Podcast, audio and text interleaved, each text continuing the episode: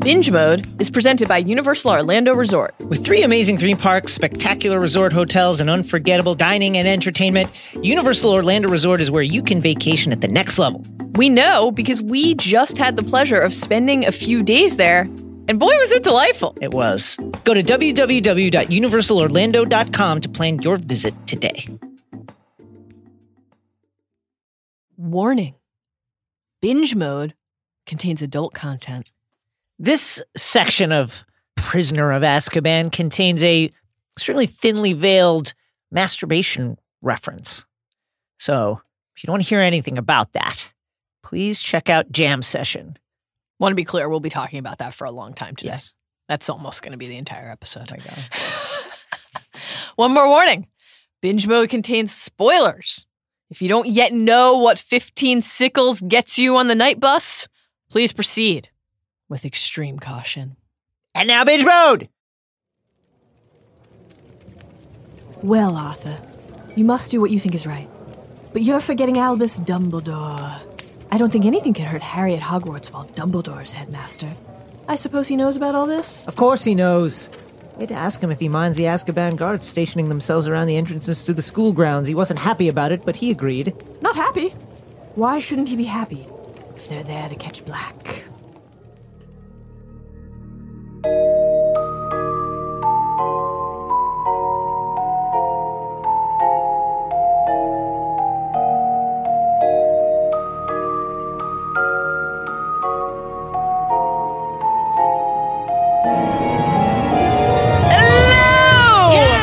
And welcome to Binge Mode Harry Potter. Yes! I'm Mallory Rubin, executive editor of TheRinger.com. A great website, isn't it? Joining me now that he's finished explaining the finer points of canine breeding, it's Ringer staff writer, your headmaster, Jason Concepcion. Mal, it all comes down to blood. It all comes down to binge mode Harry Potter, where we're exploring every facet of the Harry Potter universe. Whether your sympathies lie with Ripper or Colonel Fubster. I'm with Ripper, Team Ripper. Ripper the Bulldog. Cute. Please subscribe on Apple Podcasts, Stitcher, Spotify, or wherever you get your podcasts, and please rate and review us. Five points, five stars for binge mode. Please follow us on Twitter and Instagram too at binge underscore mode, aka the underscore, and join our Facebook group, which is just for binge mode fans and which is a great place. Swap tips for getting dog drool off Aunt Petunia's previously sparkling floor. So far, Yes. on Binge Mode Harry Potter, we have explored the Sorcerer's Stone and Chamber of Secrets books and movies, plus the sport of Quidditch and Mm. The Wizarding World of Harry Potter theme park. And on today's episode, we are diving deep deep. into the first five chapters of Harry Potter and the Prisoner of Azkaban, mm. the third book in this beloved saga. Yes. Requisite spoiler warning for today's binge, as always. While Azkaban chapters one through five are today's primary focus, we will be going deep, Deep. on details from all seven books and eight films in the wider Potter canon, Wide Harry canon. Taking the entire series Yeah. into account from the moment Stan upsells us on the hot chocolate and the toothbrush Smart. It's a good technique. color of your choosing. That's right. So stick out your wand hand, choose your brass bed, because it's time to head to the leaky cauldron.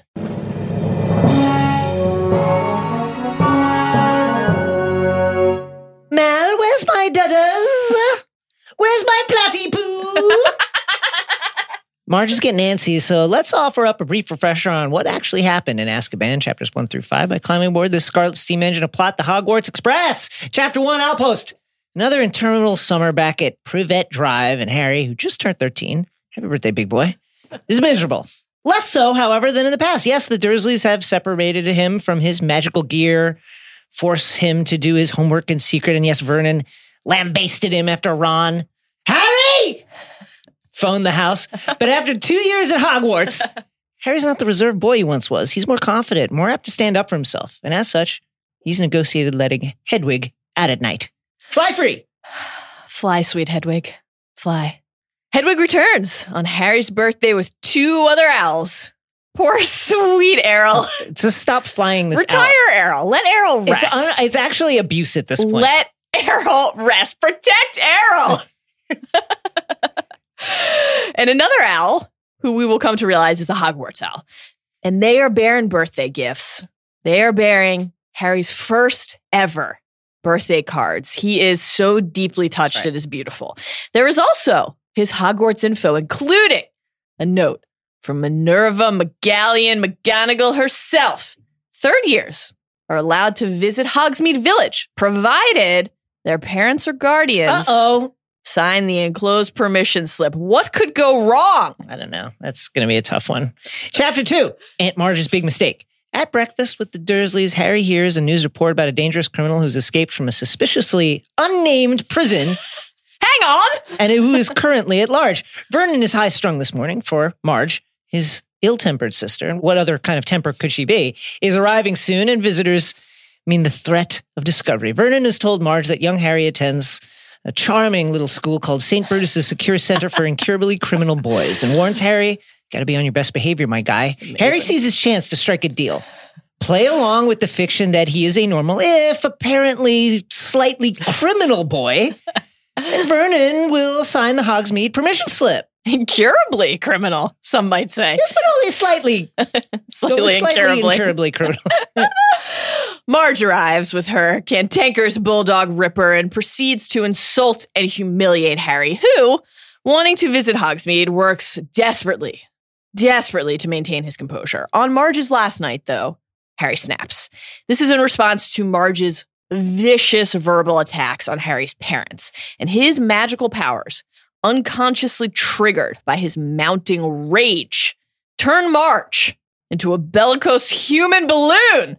Hate when that happens. yeah, it's bad. In the chaos, Harry gathers his things and escapes into the night. Chapter three, the Knight Bus.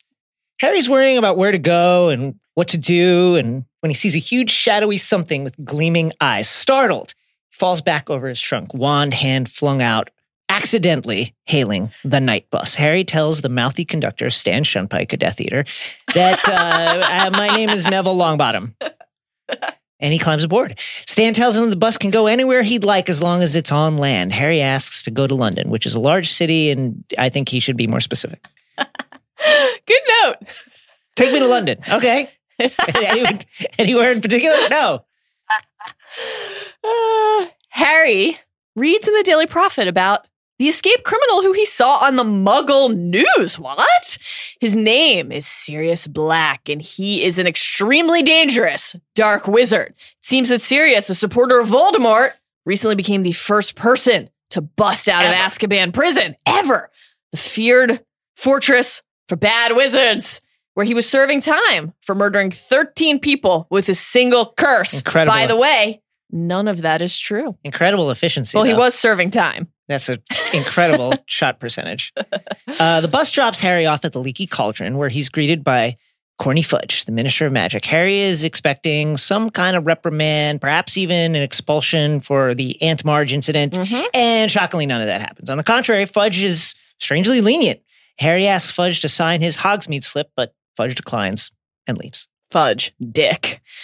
Chapter 4 The Leaky Cauldron. Hmm. Harry, on his own in Diagon Alley, purse full of gold that he won't give to the Weasleys, Unbelievable. revels. It's like their fucking owl is practically dying every time it flies. Like, "Oh, I wish I could do something about it.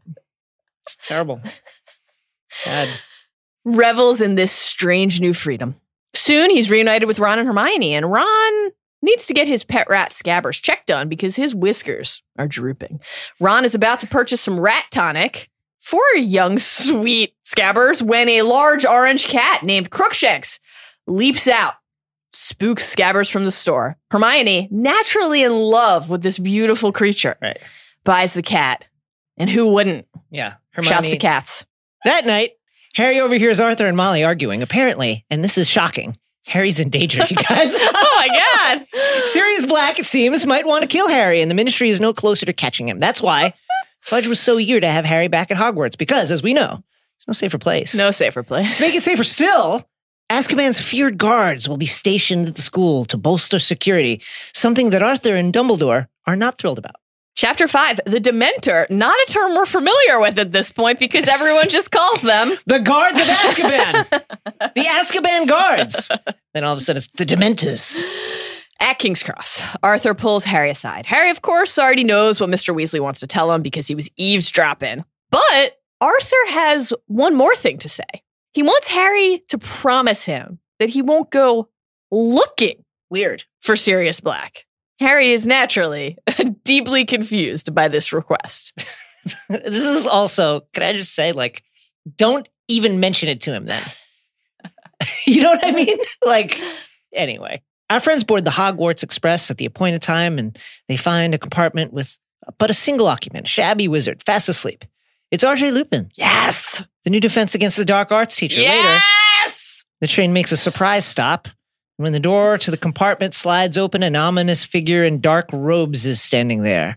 It's a Dementor. Everything goes horribly cold. Harry passes out, waking later to find everyone fretting over him. Have some chocolate.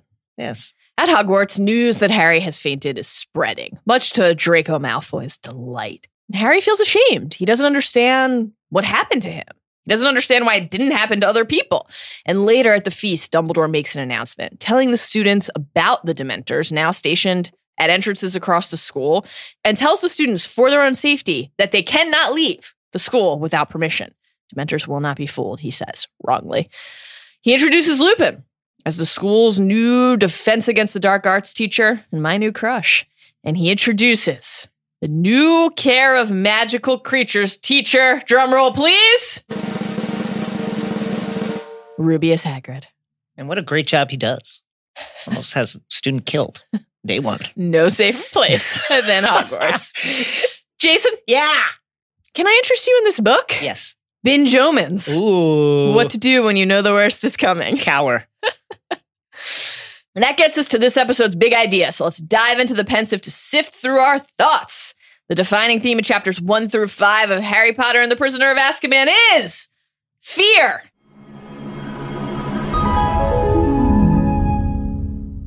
Chapter one, Outpost. Mm. Let's be honest, everyone. Lean in, let's have a chat here. An honest chat, a candid chat. The most relatable fear in the opening chapter of Harry Potter and the Prisoner of Azkaban is the fear held by teenagers the world over of being discovered masturbating in bed at night. The descriptions of Harry doing his homework in secret are near perfect parallels to lighten that wand. Are they? Quote, it was nearly midnight. He was lying on his stomach in bed. The Well, see, now. I immediately take issue with this anatomically. Now listen, who knows? he has Just like a he drilled Remove the word in the- stomach and work with me here. the blankets drawn right over his head like a tent. A flashlight in one hand. Mm. Indeed. Indeed. and a large leather bound book, A History of Magic by Bathilda Bagshot. Propped open against the pillow, he contemplates cleaning up after himself the way youngsters all over strategize how to hide their befouled socks and sheets Jesus. in the laundry. Can't give it to the house elves, you know? Quote, as long as he didn't leave spots of ink on the sheets, the Dursleys need never know that he was studying magic by night. Harry stashes his school books under the bed like he's hiding his favorite copy of MILF Monthly. I bet you like Harry's fucking blankets are stiff as boards. Things. Fucking dry ramen noodles. Oh my Anyway. God. He's 13. More literally, Harry is once again back in a situation where even doing his homework is a trial. He's working this way because the Dursleys have again locked away his school things, locking his spellbooks, his wand, his cauldron, his broomstick up in the cupboard. Harry has to pick the lock and steal away his own things in order that he can work on his assignments over summer break. Which, by the way, it sucked when that happened in real life. When you started getting the summer reading, Very tough. However, think of it this way wizards, no secondary education, got to really cram it in. It's true. Even now, working in secret at night, he's afraid that the scratching of his quill Indeed. we'll wake the Dursleys. Indeed. What's that? Is that a quill scratching? so he's back in, in a sort of prison again. The Dursleys have forbidden Harry from speaking to his neighbors. Harry's still afraid of falling behind, of being judged against the idea of himself rather than the reality of himself. And he's also afraid of being cut off from his actual life, his true home. Every return to Privet Drive fills Harry with unavoidable unease that he's losing access to his real world and thus who he really is. I like how they think he wants to talk to the neighbors. Like, does he want to go look at cat photos with Mrs. Fig? Come on. Sure. I would, but Yeah. does he? The only improvement over last summer is that Vernon has allowed Harry to let Hedwig out at night as long as Harry swears that he won't use her to send letters. Really, this is a trade off in Vernon's favor. He's afraid always of discovery, and a cooped up Hedwig means a loud Hedwig. Vernon didn't concede to Harry's request out of any semblance of generosity. He did so out of a desire, a selfish desire to maintain the fiction of his life by avoiding any unwanted hoots. Because unwanted communication has already left its stamp on the summer. Ron put Vernon on high alert with a botched Howler esque phone call. Again, to return to one of I mean, Jason makes a lot of good points, but one of the truly best points that any person has ever made in the history of the world. Why don't the Weasleys know how to use telephones? Unbelievable. Why? They're too busy shitting outside. the idea of wizards having direct access to Vernon Dursley's home and of Harry being the one who gets to decide Yeah. that they have access, who gets to hand out that number, who gets to grant it. This is just too much for Vernon to bear. There is no Harry Potter here. I don't know what school you're talking about. Never contact me again. Don't you come near my family. And later to Harry, How dare you give this number to people like people like you? some barriers in this story, like the one into Diagon Alley and two platform nine and three quarters, are porous by design. Vernon, he wants, he needs the barrier between his carefully manicured life and the magical world to remain impenetrable outside of Harry's direct presence, which he cannot avoid.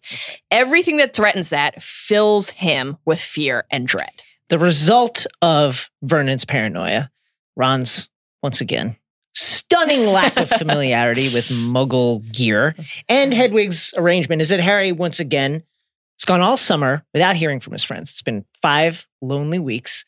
And from the book, this summer was turning out to be almost as bad as the last. Almost. Harry's so cut off that he doesn't even immediately realize that he's been 13 years old for an hour. For Harry, birthdays were never really worth celebrating. They're at best unnotable, at worst something to fear because they're reminders of what's missing from Harry's life. He finds himself longing for Hedwig's return from her two night hunting trip. She was the only living creature in the house who didn't flinch at the sight of him. He Makes thinks. sad. She nibbles. I love when she nibbles on his little finger. Me too, affectionately. Right on cue, Hedwig returns, and with her, a reminder that those things actually aren't fully missing from Harry's life anymore. He has friends, he has love. Hedwig, Errol, and a Hogwarts owl have brought Harry birthday presents. And Harry turns to Errol's parcel first and sees that it contains his first ever birthday card from the book. Fingers trembling slightly, he opened the envelope. Think about that. Trembling because he's finally gotten a birthday card from somebody who cares about him. In addition to the card, there's a Daily Prophet clipping about the Weasleys' 700 galleon prize winning and trip to Egypt and a pocket sneakoscope. More on this in the seven. From Hermione, there is a truly dope broomstick servicing kit and a birthday card explaining that Hedwig showed up on Hermione's trip in France. Quote, I think she wanted to make sure you got something for your birthday for a change. This is so sweet. Yes. Hedwig is a wonderful pet. Hagrid's parcel contains the Monster Book of Monsters and an ominous note about how a biting book will come in handy in year three. Oh, okay. Should have come with instructions also. Come on, Hagrid. Yes, this is also the latest installment, Jason, in your dangerous books. It's unbelievable. This guy. Yes. I love the dangerous books tropes in Harry Potter. So, Love. so good. Lastly, Harry opens his envelopes from Hogwarts, which includes the permission slip for trips into Hogsmeade Village. Contemplating how to secure Vernon's signature will be a problem for another day. For now, Harry props up his three birthday cards and gazes upon them, his heart full from the book. Extremely unusual though he was, at that moment, Harry Potter felt just like everyone else. Glad for the first time in his life that it was his birthday. As much as we would like to, we cannot all understand what it is like to be a wizard, to be a magical being. But we can all understand what it's like to fear being alone, to fear being without love and companionship. And our circumstances are all specific to us, but that desire for friendship and community is close to universal. Why doesn't Harry just forge the signature? Anyway, chapter two Aunt Marge's Big Mistake. The opening chapters of the Harry Potter books are invariably the most formulaic parts of Rowling's story, following a pattern established in stone. Harry in the Muggle world, beginning at Privet Drive. move on to Diagon Alley, then King's Cross, then the Hogwarts Express, and on to the castle. These openings do two necessary things which Rowling in Azkaban balances wonderfully. First, they provide exposition and context for the newbies, people who, for whatever reason, have decided that Azkaban will be their first Harry Potter book. Second, because the settings are static, Harry comes into a tight focus for returning readers who can't help but notice how he's changed from the beginning of the previous story. When we meet Vernon and Petunia this time around, what you notice is they're still antagonistic towards Harry, but they also fear him. Their fear always defines them, even apart from Harry. Think about how Vernon responds to seeing Sirius Black on the Muggle news. Hang on, you didn't tell us where that maniac has escaped from. What use is that? to right. The Dursleys have always reacted with fury to anything that challenges their idealized worldview of aggressive normality. And Harry, simply by existing in their home, has always done just that. In the past, Vernon and Petunia would simply have shunted Harry under the stairs or locked him up literally like a prisoner, shoving food to him through a little like freaking cat door. Now, while the relationship is still mean nasty, antagonistic. It involves more negotiation. The Dursleys fear Harry. Why? One, they do not know the extent of his abilities. Two, at age 13, they can no longer pretend that he does not exist. And three, hiding him isn't an option anymore. So the Dursleys can't control him, thus, they must, in a strange way, respect him. The result, though still unpleasant, is a more even relationship than in Stone and Chamber. Consider Harry's deal with Vernon. Mr. Dursley told Aunt Marge that Harry goes to reform school and he needs his nephew to play along. And the last thing he wants is for Marge to somehow blunder into the truth that Harry is unusual. Criminal. Fine. Sure. Incurably criminal. Great. unusual? No, no, no, no, that no, won't no, no, do. Harry has always kind of implicitly understood that this is the case, but unlike in past books, he now feels confident enough in himself to leverage his relatives' fears to get something he wants, to get his uncle's signature on that permission slip. Going toe to toe with the Dark Lord twice and winning will do wonders for your self confidence. Well, said Harry, choosing his words carefully, it'll be hard work. Pretending to Aunt Marge, I go to that Saint, uh, what's it? St. Brutus's secure center for incurably criminal boys, bellowed Uncle Vernon. And Harry was pleased to hear a definite note of panic in Uncle Vernon's voice. Vernon then threatens Harry with a beating. A beating and comes at him with his fist balled up, but Harry doesn't even flinch, doesn't even back up. And he gets, for the moment anyway, his deal. It is not, it turns out, so easy for Harry to keep his end of the agreement because Marge insists on speaking ill of Lily and James. Quote, it's one of the basic rules of breeding, she said. You see it all the time with dogs. If there's something wrong with the bitch, there'll be something wrong with the pup. The wine glass that she's holding as she says this explodes, and she thinks it's her firm grip. But Petunia and Vernon suspect Harry, and Harry knows he did it. He has to remove himself from the kitchen in order to calm down. He thinks, quote, it had been a long time since he'd lost control and made something explode. Since he was upstairs alone in his bedroom. he can't risk missing out on Hogsmeade. He can't risk incurring the Ministry of Magic's wrath. Last summer, remember, Dobby's hover charm led Harry to receive an official warning that he would face expulsion if he performed more underage magic. Think about where this leaves Harry in this moment. Imagine being afraid of the very essence of who and what you are rearing itself in a moment of vulnerability. Imagine fearing your own inability to control your anger around the very people who bring it out in you the most. Imagine fearing the very essence of who you are, threatening to rob you of the life that you're meant to live.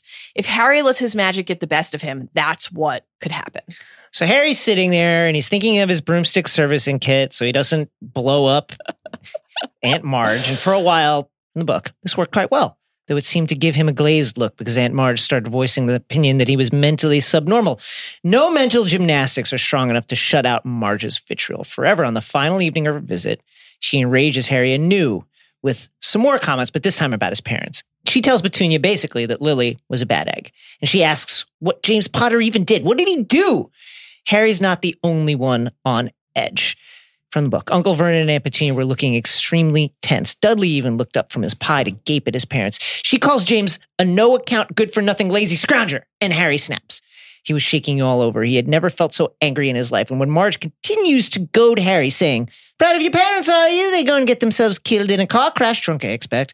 It's the final straw. The last comment preys unknowingly on one of Harry's ingrained fears how little he knew about his parents and his true life for his entire life. His fear of the lies he's been told and the way those lies were allowed to spread and be his reality for so long. Harry's rage causes Aunt Marge to inflate like a balloon, floating toward the ceiling. And Harry goes to the cupboard, which bursts magically open at his advance. And he's made up his mind. He cannot stay here. He can't be here anymore. He can't be in a place full of this kind of venom and absent, devoid of the things that make him who he is. He is confronted by Vernon, who wants Harry to put her right. Harry, however, is described as being in a reckless rage, and he points his wand at Vernon and says, She deserved what she got. I'm going. I've had enough. He slips out into the night. Chapter three, the Knight Bus. Fear and the unknown go hand in hand, of course. It's like a feedback loop. They amplify each other. Harry has always hated his life at Privet Drive, and it is truly a hell for him. But it's a hell he's familiar with. On his own, out of his aunt and uncle's home, Harry's anger cools and a new sensation sets in panic. Whichever way he looked, the book says, he had never been in a worse fix heart pounding, dragging his trunk down a darkened street, Hedwig's cage under one arm. He has no idea what to do next. No money, no means of transportation. He has his wizarding fortune, of course, yes, in Gringotts, but how will he even get there? And to make matters much worse, he's for sure just broken the rule barring underage persons from using magic. He very well could be expelled. Possibly, he thinks, arrested?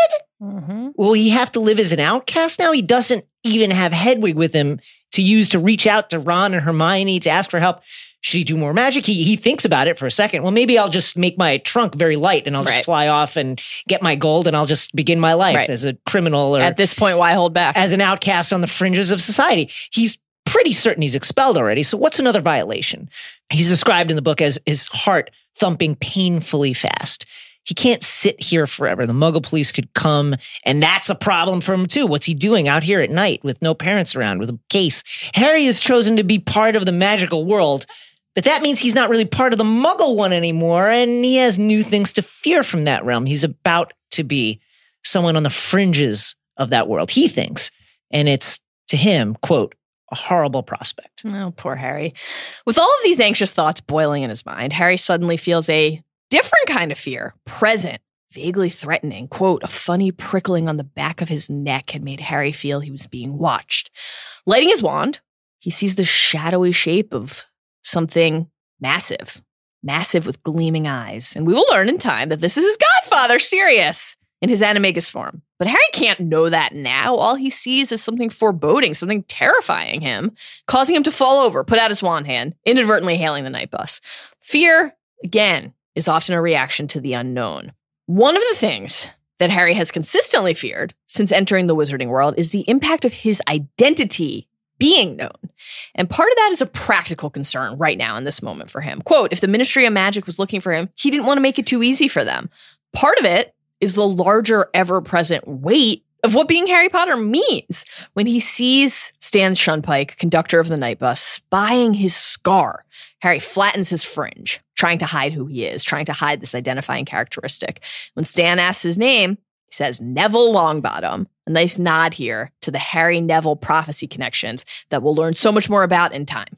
On the bus, Stan is reading the Daily Prophet, where the same man Harry saw in the Muggle News is staring out at him. A large photograph of a sunken faced man with long matted hair blinked slowly at Harry from the front page. I love the version from the movie where they where they actually have to force Sirius's face forward and they're putting the numbers under, you know, like the symbols under him. It's just great. The fury in that. In time, Harry will discover that Sirius is his godfather, of course, and they will have an incredibly strong and beautiful bond. But here, when he knows nothing about him, just a menacing face who is apparently extremely dangerous, dangerous enough to warrant coverage in the wizarding and muggle news alike. This is unprecedented, pretty much. Harry naturally wants to know more, and Stan hands him the paper.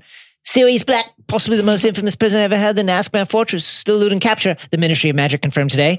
Harry learns that the magical community is living in fear of another massacre like the one that landed Black in Azkaban in the first place. He murdered 13 people with a single curse 12 years ago. Of course he didn't. Minister Fudge's comments in the article reflect the clear alarm of the wizarding community. We're doing all we can to recapture Black, said the Minister of Magic, Cornelius Fudge, this morning, and we beg the magical community to remain calm. He goes on to defend his decision to alert the Muggle government of Black's escape. Nice half blood prince, the other minister foreshadowing Yes. here. What a great chapter that is. Fabulous. I had to, don't you know? He says. Had to. Harry knows that wizards value their privacy above all else, sometimes to the detriment of the community and the mm-hmm. world. Right. If the threat Black poses supersedes secrecy from muggles, it's quite reasonable to deduce he must be a, a special type of evil, a special type of threat. Harry cannot believe that Black killed 13 people with a single curse. Stan explains that Black was a big sport of you know who. Later in the series, we'll get a better picture of how traumatized the wizarding world and the ministry were by Voldemort. During the first Wizarding War, the Dark Lord's reign of terror carried out by his cadre of followers lurking from within the magical community seemed truly unstoppable. So when it was stopped in a manner that no one actually understands, there was no opportunity for closure, no ability to grapple with what happened or what it all meant. Everything simply got swept under the rug. Voldemort and his movement were terrifying enough, but remember, fear comes from the unknown. The response of the magical community and its leaders made the Dark Lord into a boogeyman. The escape of someone thought to be one of the Dark Lord's most fervent followers, a dangerous wizard, who, as far as we know, is an unrepentant, possibly insane mass murderer, reopened those barely concealed psychic wounds. And we got some early hints back in Chamber of Secrets about how terrible Azkaban was when Hagrid learns that he's going there. And we can feel, we can sense, we can see the fear. Take me, take me where? Not Azkaban, he says. Croaks, Yeah. the terror. And we learn more from this conversation between Ern and Stan. They tell Harry how Sirius, after murdering those 13 people, was discovered at the scene laughing. Now, this reaction will make much more sense to us in time.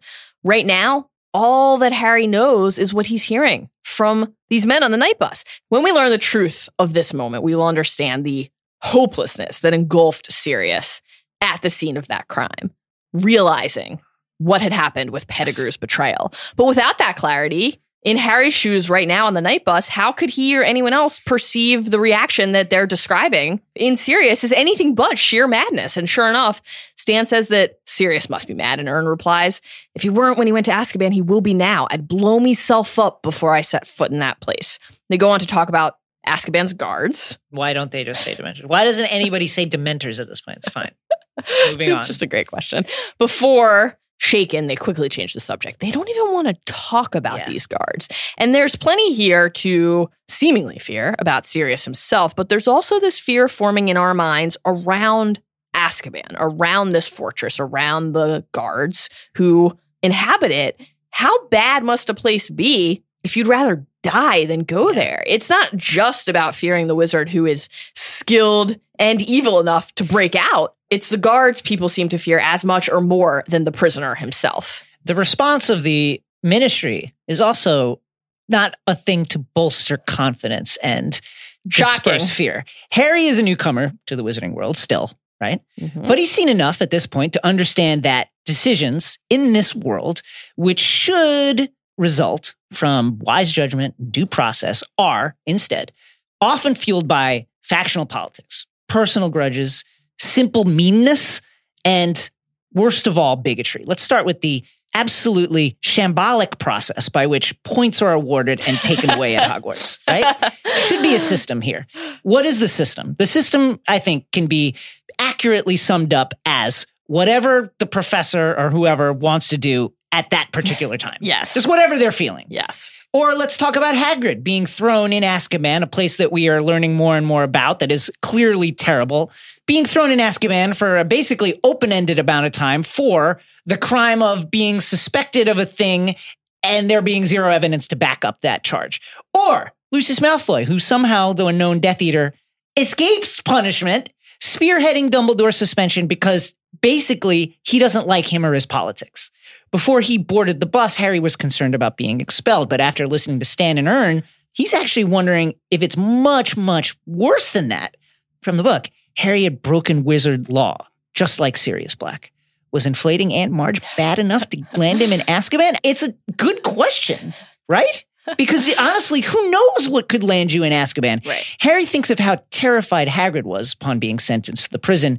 Quote, And Hagrid was one of the bravest people Harry knew. Harry's fears are allayed when he arrives at the Leaky Cauldron and encounters Fudge, who's there waiting for him. But Harry's terrified at that moment. He, quote, sat down feeling goosebumps rising up his arms despite the glow of the fire. Right away, the roles flip. Yes. And Fudge reveals that he's the one afraid. yes. The ministry has been worried about Harry, who is not going to prison, is not expelled, and is not even in trouble. Wait, what? What? The ministry has punctured Marge, and apparently that's that. What Fudge cares about, we are learning, though we don't have a clear picture about this at this moment, but we're learning about it. Fudge cares about, with Black on the Loose, is knowing where Harry is at all times. But why? This doesn't add up to Harry, and it should not. Getting to spend the rest of his vacation at the Leaky Cauldron sounds grand. and He doesn't want to go to Privet Drive. No. But he got in serious trouble last year for something he didn't even do, something that Dobby did. Now, he Fucking did Dobby. do the thing. He actually did do the thing. And he gets a personal assurance from the minister himself that it's not even a big deal. For Fudge, this is a political calculation. He has no skin in this game, unlike Harry, who's on the front lines of a battle. Right. He's worried about losing his job, Fudge is. Black's escape is embarrassing. Sure. The ministry's continued inability to find him, also embarrassing. But Black getting at the chosen one, that would be much, much worse. Again, politically worse. Harry calls out Fudge on the ministry's inconsistencies, and Fudge basically just hand waves all this. Harry notices that Fudge is looking awkward when he brings this all up. We have to take into account uh, the present climate, the minister says when faced with this hypocrisy. What present climate? Right. Take what into account? This is all, Harry thinks, quite odd. Sure, it is a relief not to be expelled, but the oddity, the strangeness of the situation introduces a new concerning element. What else doesn't Harry know? Yes. What is he in the dark about now?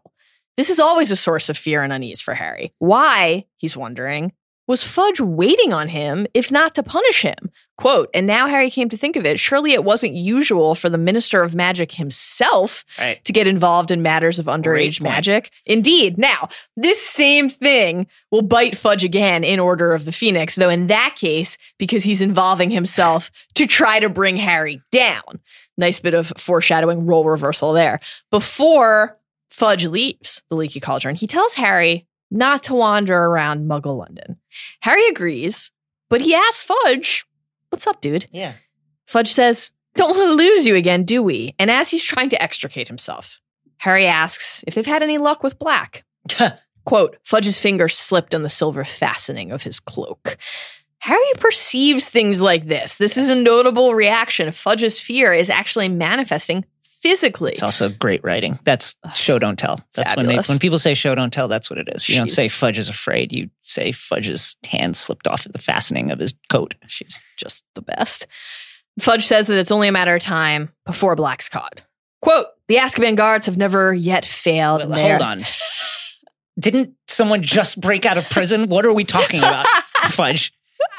That's a great point. What are you? What are you talking about? So the actual quote is the Azkaban guards have never yet failed and they are angrier than I've ever seen them. But it probably should be the Azkaban guards have never yet failed and they are angrier than I've ever seen them because they actually did just fail. Right. Yeah, so that's your edit. That's your edit on the line. Statement from corny Fudge.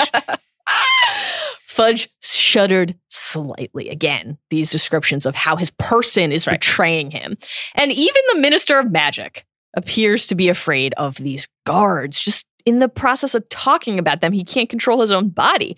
And Harry then asks Fudge one more thing Dad, can you sign my Hogsmeade form? Please.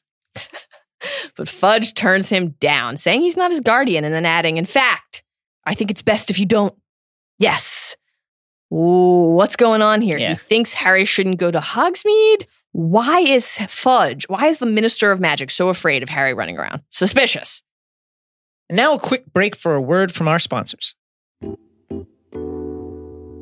Binge Mode is presented by Universal Orlando Resort. Experience the fun and excitement of Universal's Islands of Adventure, Universal Studios Florida, and Universal's Volcano Bay. Plus, when you stay at one of Universal Orlando's hotels, every morning you can breeze into one of three amazing theme parks an hour before other guests. No matter what time of year you visit Universal Orlando Resort, you'll find exciting events to make your vacation more epic. We here at Binge Mode visited in June and it was spectacular. It was really fun, actually. Go to www.universalorlando.com to plan your visit today. Binge Mode is also brought to you by Yahoo Fantasy Football. Turn this football season into a saga of epic wins by joining a Yahoo Fantasy Football League. Yahoo has spent the offseason making serious upgrades to enhance your experience. Upgrades like easier scoring, Ooh, new trophies, yes. and a buttery smooth app oh. experience. So when you come to play fantasy football on Yahoo, the wins are as epic as the season is long. But to get in on the wins, you have to get in on the season. So start a league with your squad or join one of the many public leagues. Just don't miss your chance to play on the best fantasy football platform on the planet. Join a league now at yahoo.com slash binge mode fantasy football. And now back to binge mode. Chapter 4 The Leaky Cauldron. Harry's weeks at Diagon Alley are idyllic. He's adjusting to his strange new freedom, wandering around, looking at things. Basically, before Ron and Hermione arrive, his foremost concern is not spending money, blowing all his coin on the brand new firebolt. Listen, Harry, my guy, you're rich. Why are you thinking like this? It's like, oh my God, I've got to really get the spending under control. What? Also, he's getting free sundaes every It's half like hour. so- ridiculous. Even during these largely carefree weeks, though, Harry hears whispers, whispers of Sirius Black from the book. Personally, I won't let any of the children out alone until he's back in Azkaban, a man, a woman says. That goes down easier if Florian Fortescue is giving you free sundaes, as Mm. Mallory said, every half Mm. hour. But it's still alarming. The agitation around Black runs from random shoppers all the way to the minister and seems to cover basically everyone in between. When Harry is shopping for his school supplies, he sees a book called Death Omens What to Do When You Know the Worst is Coming. Trelawney loves that one. Loves a death omen, Professor Trelawney. She loves a fucking death omen. She's is a- an alarming teacher, by the way. Really excited for some Trelawney talk in this I pod. cannot wait. Uh, the Flourish and Blotts employee, who is overcome by his own fear of maybe having to handle the Monster Book of Monsters again, warns Harry, you don't want to read this Death Omen book. Quote, you'll start seeing death omens everywhere. It's enough to frighten anyone to death. But Harry's focused on the cover in particular, where he sees a hulking black dog, big as a bear. It looked oddly familiar, the quote goes. It looks, of course, exactly like what he saw in Magnolia Crescent. And when Harry goes back to his room to drop off his books, he's processing this aloud. It can't have been a death omen, he tells his reflection defiantly, even though the word defiant there conveys in some respects the absence of fear. Harry is clearly unsettled by what he's seen. He's harping on it. Right. Ron and Hermione finally arrive at Diagon Alley. Hermione has 10 extra galleons for an early birthday present and she wants a pet. Ron, he needs to head there too because his rat Scabbers looks like trash. It's patchy, his wilted whiskers, and Ron's running theory is that something in Egypt happened and now his rat is sick. We'll learn later, hearing that Sirius, the man he framed, escaped from prison, upset him. Ron's relationship with Scabbers has always spoken to something deeper than the surface level mockery. Ron's attitude towards Scabbers stems from his insecurity, his fear over everything he owns being not his own. He gets everything secondhand. Got that nice new wand now, though. Hey, my guy. Harry could have stepped up and taken care of that before, but whatever. So naturally, when the witch at the shop says, basically, why is this rat alive? Such a harsh assessment. It's like she's like rats usually live like three years. She's How saying this is to a rat? child, by the way. She's like, wait, how old is your fucking rat? Has he ever shown any powers? Has he ever Jesus done like Christ. anything at all? Ron rebels and immediately puts his guard up against Crookshanks for unsettling slash trying to literally kill Scabbers. Back at the Leaky Cauldron, Harry can see right away how stressed Mr. Weasley is. Mr. Weasley is telling everyone that they've been pulled off their duties at the ministry, all hands on deck in the, in the search for Black. And this is concerning to hear. People are stopping their everyday work, Yeah. all of them, to look for this one person. This is grave. This is beyond just a regular report you hear on the news. Everything that Harry is learning about the Sirius Black situation is bringing it into starker relief, and it's getting more and more alarming. And Mr. Weasley tells the assembled that the ministry is providing cars to take them to King's Cross, and everyone, even self-important new head boy, humongous big head Percy, thinks that this is odd. If Percy thinks something that seems like it's a treat for how great you are is odd, you know it's really fucking odd. Quote, his voice was casual, but Harry couldn't help noticing that Mr. Weasley's ears had gone red, just like Ron's did when he was under pressure. Harry can tell that something is being left unsaid. This is more a great work from Rowling because you're seeing things from Harry's perspective. You're seeing people's reactions to a dangerous situation when they're trying not to let on actually how dangerous and scary it is. The night before they leave King's Cross, everyone is packing. Harry overhears Arthur and Molly arguing, and he knows that the disagreement somehow involves him. And he can hear already that it's about how much should be told to him. Arthur, the truth would terrify him, Molly says. And this is truly scary, right? It's actually terrifying. What could be causing the Weasleys to argue like this? What's serious enough for Fudge to be involved?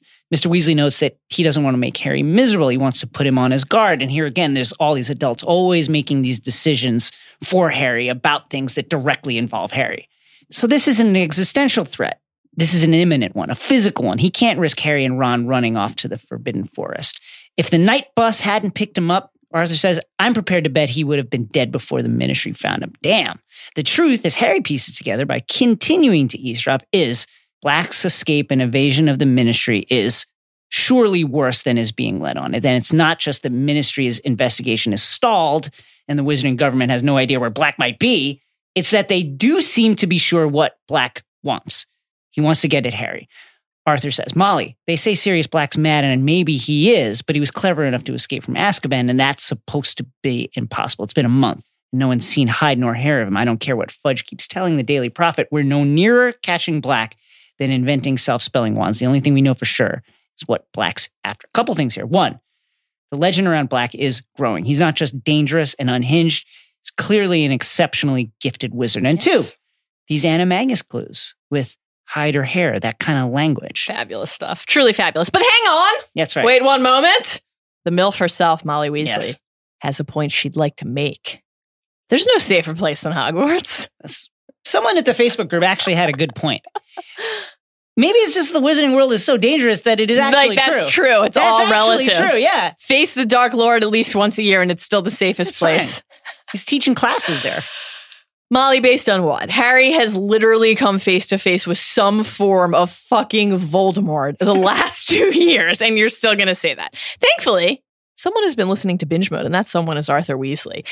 If Black can break out of Azkaban, he can break into Hogwarts. Ding ding ding ding ding. Exactly. Great point, my guy. Molly is not willing to concede. In fact, she's not even sure that Black's after Harry. Arthur is so frustrated at this moment that he pounds his fist on the table. And that really unsettles Yes. Harry. That's not normal behavior from these two. And Arthur tells Molly that not everything is in the papers. Can't trust that fake news. So what wasn't in the papers? When Black was still at Azkaban, he was muttering in his sleep, he's at Hogwarts, he's at Hogwarts. And Arthur says to Molly, Black is deranged, Molly, and he wants Harry dead. If you ask me, he thinks murdering Harry will bring you know who back to power. Black lost everything the night Harry stopped you know who, and he's had 12 years alone in Azkaban to brood on that. So, minus the part there about wanting to bring you know who back, most of that is right. Yeah. Black's target is at Hogwarts. It's just Pettigrew, not Harry. Black did lose everything that night, and he has spent a decade plus brooding, Just not about the things that they think. Sirius is afraid right now, too. He's afraid that he'll miss his chance to finally exact his revenge. And Molly plays her last card Dumbledore. Nothing's going to happen to Harry while Dumbledore's there, Right. based on nothing. Based on the fact that Voldemort almost killed him twice. and Arthur then shares that in order to harden Hogwarts' defense against Black, the Ministry has brought in Dementors, still inexplicably at this point, just being called the Azkaban Guards. I, sure. Which is it's especially weird from Arthur, who Yeah. works at the fucking ministry. Yes, very strange. They'll be guarding the entrances of the school. And even at this early stage, we get these clues that this arrangement is sort of making a deal with the devil. Clearly, these guards are not the kinds of beings that anyone wants to associate with, but they don't seem to think they have a choice. And Arthur states that both he and Dumbledore don't trust these guards, but that circumstances being what they are, sometimes you just don't have a choice. You have to align with those you'd rather avoid. We will soon see how terrible these creatures are. Dumbledore presumably knows this fully. And yet, sure, why not let these got- soul sucking monsters near our children? He just got overruled. Later in his room, when Harry reflects on what he's heard, his overwhelming emotion isn't fear. In fact, the absence of that fear causes Harry to really reflect. Quote Harry lay listening to the muffled shouting next door and wondered why he didn't feel more scared. For one, he actually can't wait to get back to Hogwarts. And he has an incredibly high opinion of Dumbledore. So he's a little biased in this regard. He can't wait to get back there. He loves Hogwarts, loves Dumbledore, thinks that Dumbledore could do no wrong. So, of course, he's not going to be scared by this talk. The other thing is, the thing that scares him most is that his odds of visiting Hogsmeade now are zero.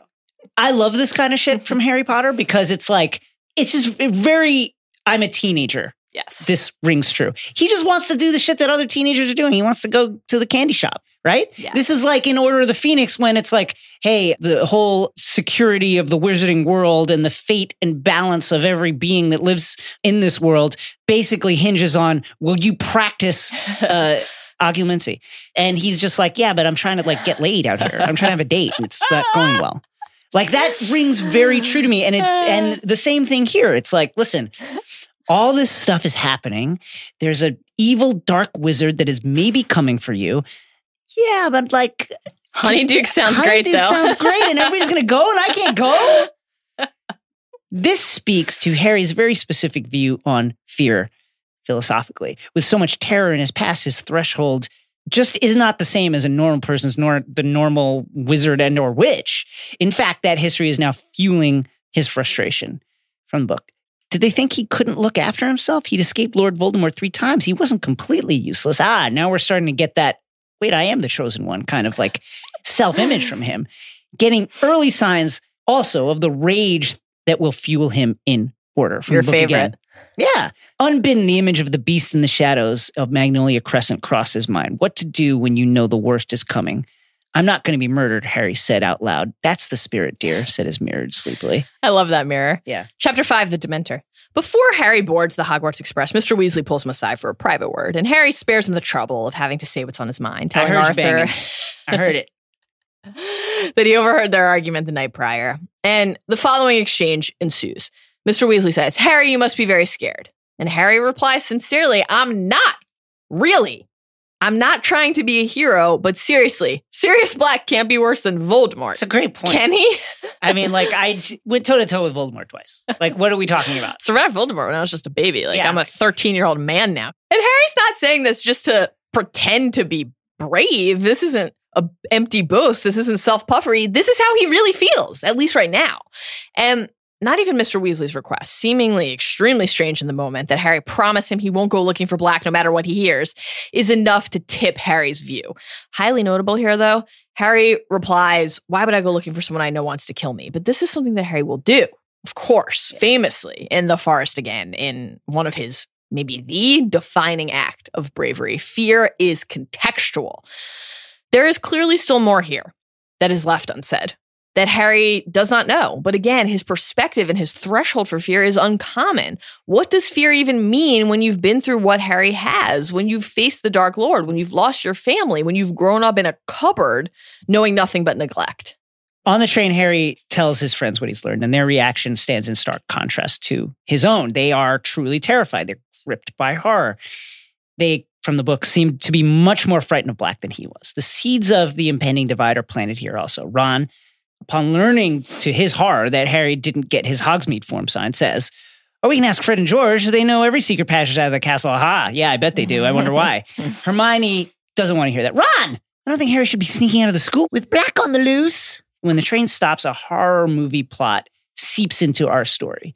Even Professor R.J. Lupin, the sleeping man in their compartment, awakes when this starts to go down. Before Lupin can leave to get help, a Dementor approaches their compartment, and Harry gets his first glimpse, his first experience of the thing that will haunt his year.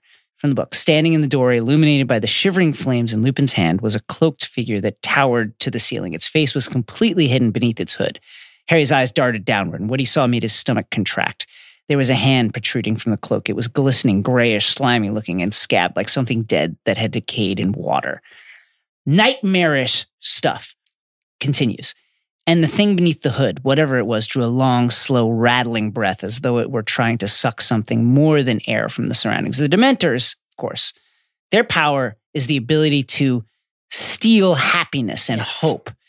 indeed to sap them so completely that even the notion that happiness and hope are things that can exist, forget not feeling them. What you feel is that those things are just gone completely and will never return. It's devastating. They are like weaponized depression and fear. And Harry, who has experienced so much tragedy in his life already, for whom courage is a defining character trait, will find that he is particularly sensitive to them. When the Dementor appears at the entrance to the cabin, Harry feels unrelenting and irresistible cold crawl, quote, inside his chest and inside his very heart. He loses consciousness, passes out, feels as though he's being dragged down, down, down, deep into the cold, and he hears screaming. From who?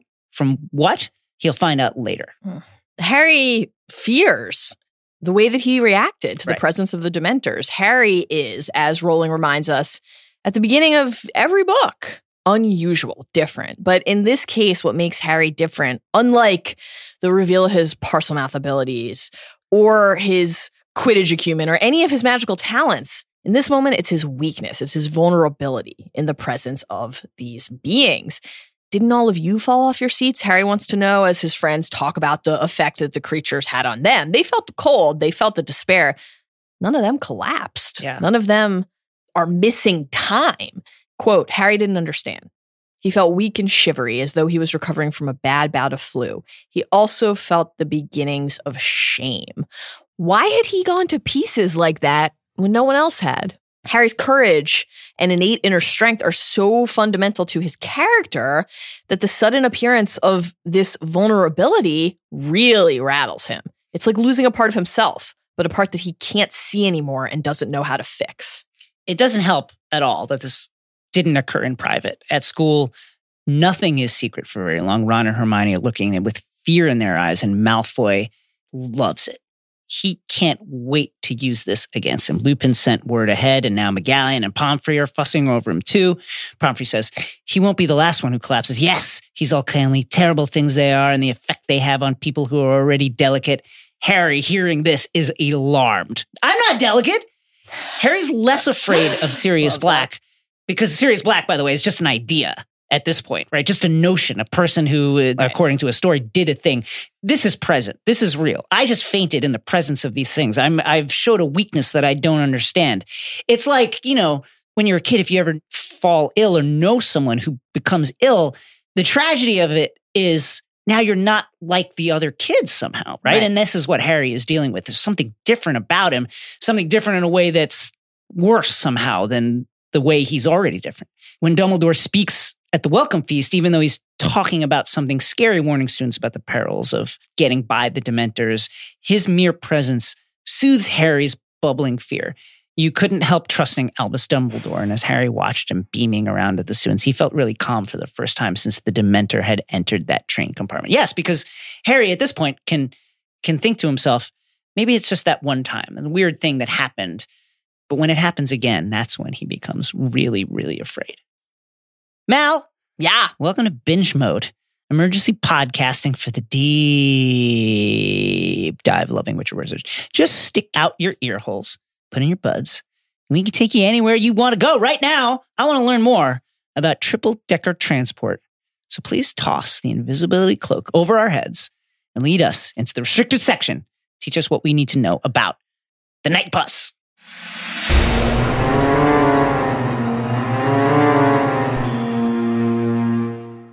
The Knight Bus.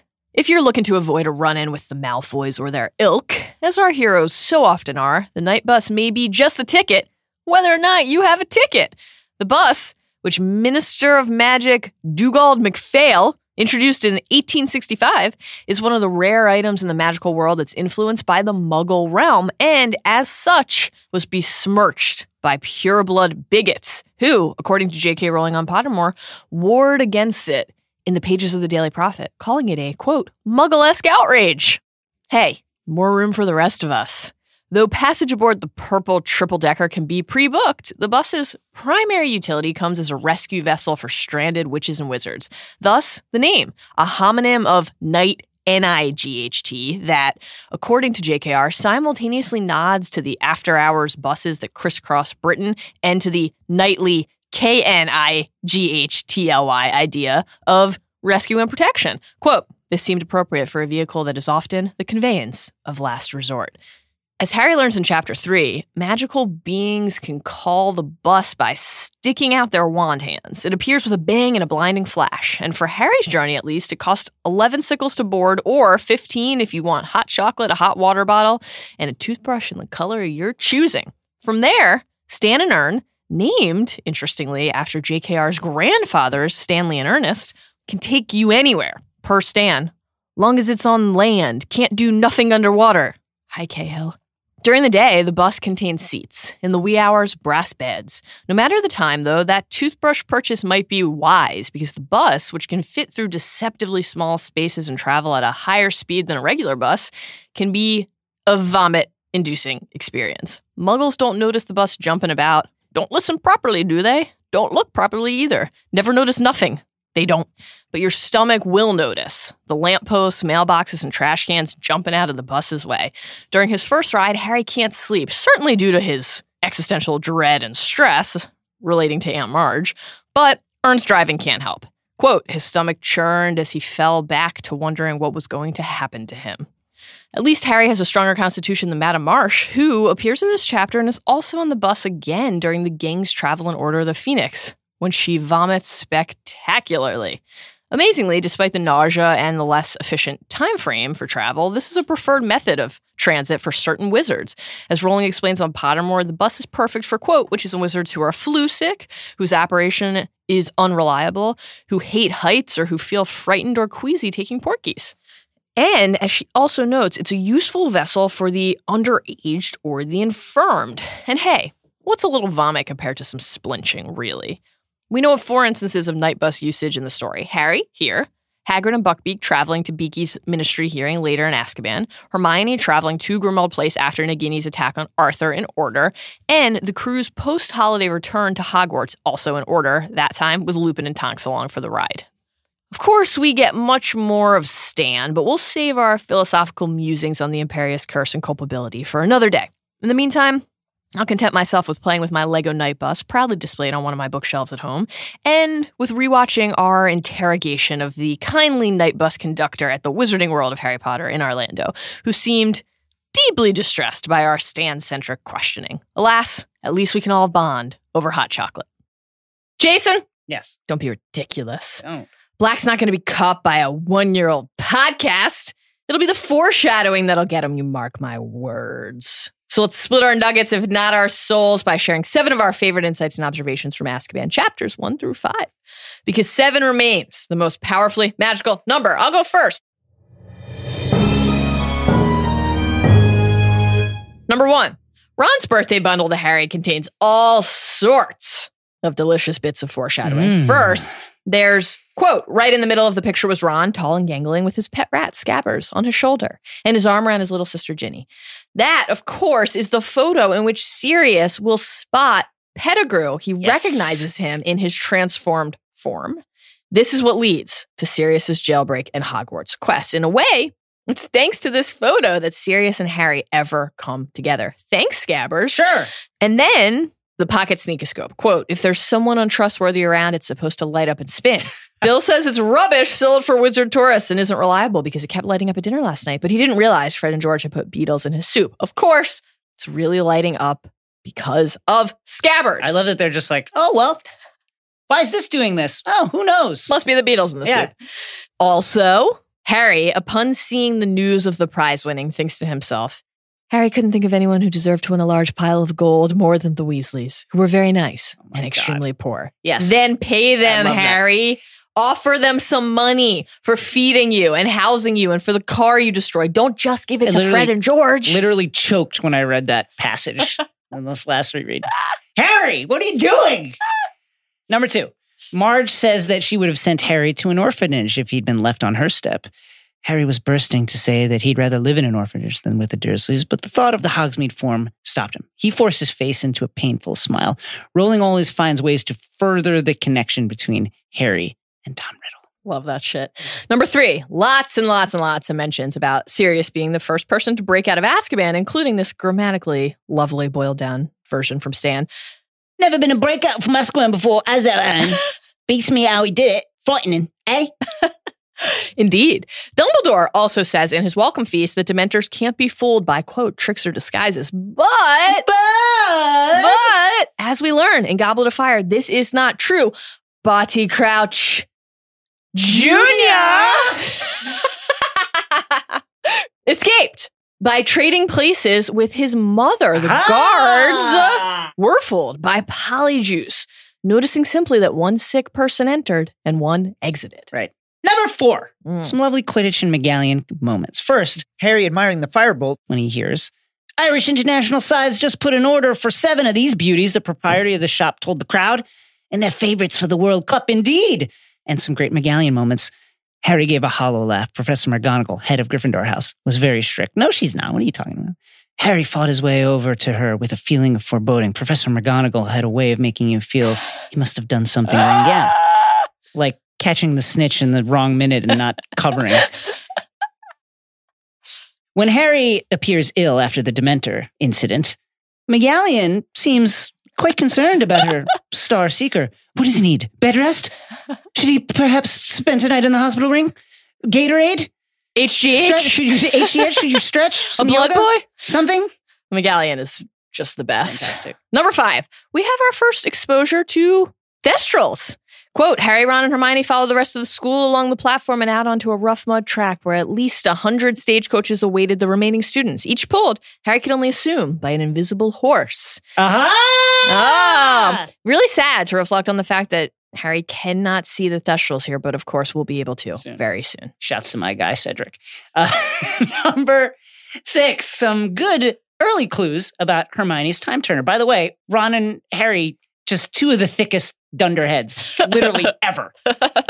In Diagon Alley, Hermione has three bulging bags of books. Well, I'm taking more new subjects than you, aren't I? Right. That's fine. Okay, that's not a blatant clue. Then McGallion talking to Hermione in private. Hermione emerges looking very happy about something. Meanwhile, later, when Hermione's like appearing in places where she shouldn't after walking ahead and then being behind them and signing up for classes that go on at the same time, and Harry and Ron are like, oh, this is strange. Yeah, you're in lessons that are at the same time. You keep tucking an hourglass shaped pendant back into your robes, and you're 17 days older than you're supposed to And be. And you go to a magic school, and Harry or Ron are just like, oh, I wonder what's going on.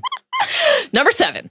When the gang is discussing Hogsmeade, Hermione says, quote, and the Shrieking Shack's supposed to be the most severely haunted building in Britain. Delightfully, she is saying this as Lupin, the boy who shrieks as he transformed into a werewolf each month, existed at the center of that haunting myth, is right there in the compartment with them. right. And the same is true when Ron mentions the possibility of Fred and George helping Harry get to Hogsmeade via secret passage. The napping Lupin is one of the makers of the Marauders map, the tool that will eventually help Harry do just that. Mal, I'm not going to be murdered. That's the spirit, That's dear. I can't be because I have to tell everyone about today's champion. Every episode, we're going to honor the person or creature that compelled us the most. And today, we're dishing out some last minute points and awarding the House Cup to Sirius Black.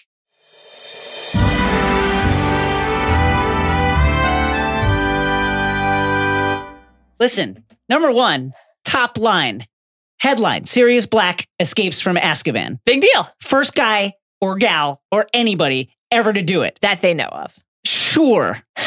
But still, It's a big deal. this is a huge deal.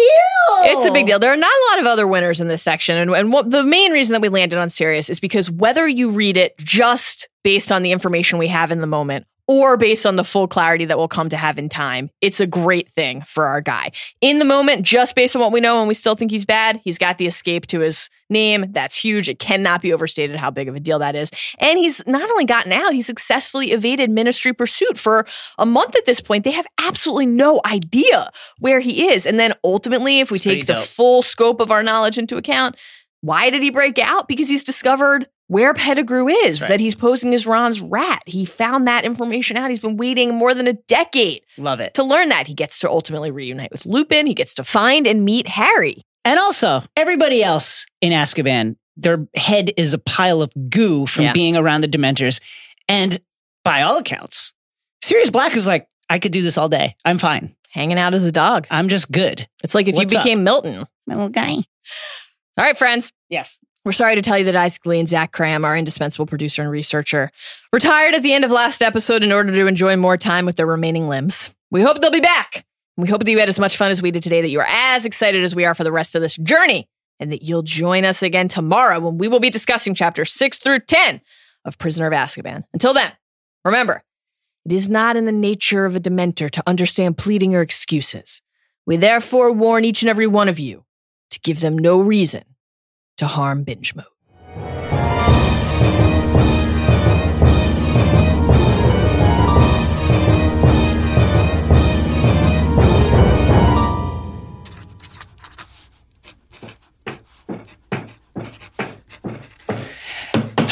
I d- oh shit! Oh my god! I'm sorry. I was just sorry. homework. sorry. Sorry. Uh, yeah, uh, Marge is coming. Bye, bye, bye.